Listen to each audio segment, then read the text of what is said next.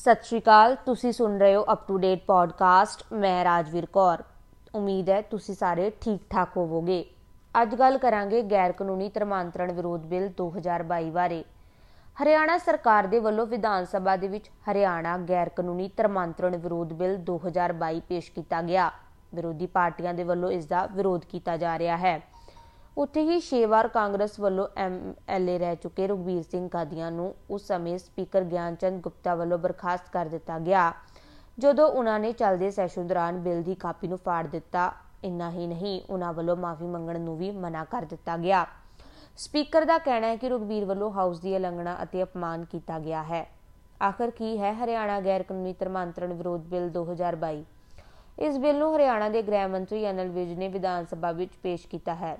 ਇਸ ਬਿੱਲ ਦੇ ਅਨੁਸਾਰ ਗਲਤ ਬਿਆਨਬਾਜ਼ੀ, ਜ਼ਬਰਦਸਤੀ, ਨਜਾਇਜ਼ ਪ੍ਰਭਾਵ, ਜ਼ਬਰਦਸਤੀ, ਪਰਮਾਉਣ ਜਾਂ ਧੋਖਾਧੜੀ ਰਾਹੀਂ ਧਰਮ ਪਰਿਵਰਤਨ ਨੂੰ ਅਪਰਾਧ ਬਣਾ ਕੇ ਰੋਕਣ ਦੀ ਮੰਗ ਕੀਤੀ ਗਈ ਹੈ।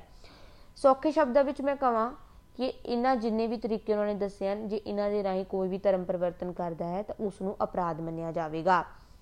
ਇਸ ਬਿੱਲ ਦਾ ਮਸੌਦਾ ਸਭ ਤੋਂ ਪਹਿਲਾਂ ਹਰਿਆਣਾ ਮੁੱਖ ਮੰਤਰੀ ਦੀ ਪ੍ਰਧਾਨਗੀ ਵਾਲੀ ਬੈਠਕ ਵਿੱਚ ਪਾਸ ਹੋਇਆ। ਹੁਣ ਇਸ ਬਿੱਲ ਨੂੰ ਬਜਟ ਸੈਸ਼ਨ ਦੌਰਾਨ ਵਿਧਾਨ ਸਭਾ ਵਿੱਚ 2 ਮਾਰਚ ਨੂੰ ਪੇਸ਼ ਕੀਤਾ ਜਾਵੇਗਾ।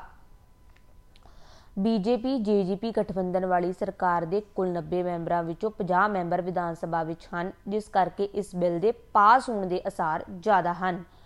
ਆਖਰੀ ਮਨਜ਼ੂਰੀ ਲਈ ਇਸ ਬਿੱਲ ਨੂੰ ਸਿਰਫ ਗਵਰਨਰ ਕੋਲ ਭੇਜਣਾ ਬਾਕੀ ਹੈ। ਇੱਕ ਵਾਰੀ ਮਨਜ਼ੂਰੀ ਮਿਲਣ ਤੇ ਇਸ ਨੂੰ ਪੂਰੇ ਰਾਜ ਵਿੱਚ ਲਾਗੂ ਕਰ ਦਿੱਤਾ ਜਾਵੇਗਾ।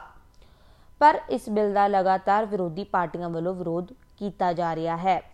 ਕਈ ਕਾਂਗਰਸ ਦੇ ਵਿਧਾਇਕਾਂ ਵੱਲੋਂ ਜਿਵੇਂ ਬੀਬੀ ਬਤਰਾ, ਡਾਕਟਰ ਰਗਵੀਰ ਸਿੰਘ ਕਾਦੀਆਂ ਅਤੇ ਹੋਰਾਂ ਵੱਲੋਂ ਸਖਤ ਵਿਰੋਧ ਕੀਤਾ ਜਾ ਰਿਹਾ ਹੈ। ਕਾਦੀਆਂ ਵੱਲੋਂ ਬਿਆਨ ਦਿੱਤਾ ਗਿਆ ਹੈ ਕਿ ਇਹ ਬਿੱਲ ਰਾਮ ਅਤੇ ਰਹੀਮ ਵਿੱਚ ਕੰਧ ਖੜੀ ਕਰਨ ਵਾਲਾ ਕੰਮ ਕਰ ਰਿਹਾ ਹੈ। ਕਈ ਮੰਤਰੀਆਂ ਵੱਲੋਂ ਇਸ ਬਿੱਲ ਨੂੰ ਗੈਰ ਸੰਵਿਧਾਨਿਕ ਘੋਸ਼ਿਤ ਕੀਤਾ ਗਿਆ ਹੈ। ਕਾਦੀਆਂ ਦੇ ਬਿਆਨ ਤੋਂ ਬਾਅਦ ਦੋਵਾਂ ਪਾਰਟੀਆਂ ਵਿੱਚ ਜੰਗ ਛਿੜ ਚੁੱਕੀ ਸੀ। ਮਨੋਹਰ ਲਾਲ ਖੱਟਰ ਦਾ ਇਹ ਬਿੱਲ ਸਮਾਜ ਵਿੱਚ ਭਾਈਚਾਰ ਅਤੇ ਪਿਆਰ ਮੁਹੱਬਤ ਨੂੰ ਕਾਇਮ ਰੱਖੇਗਾ।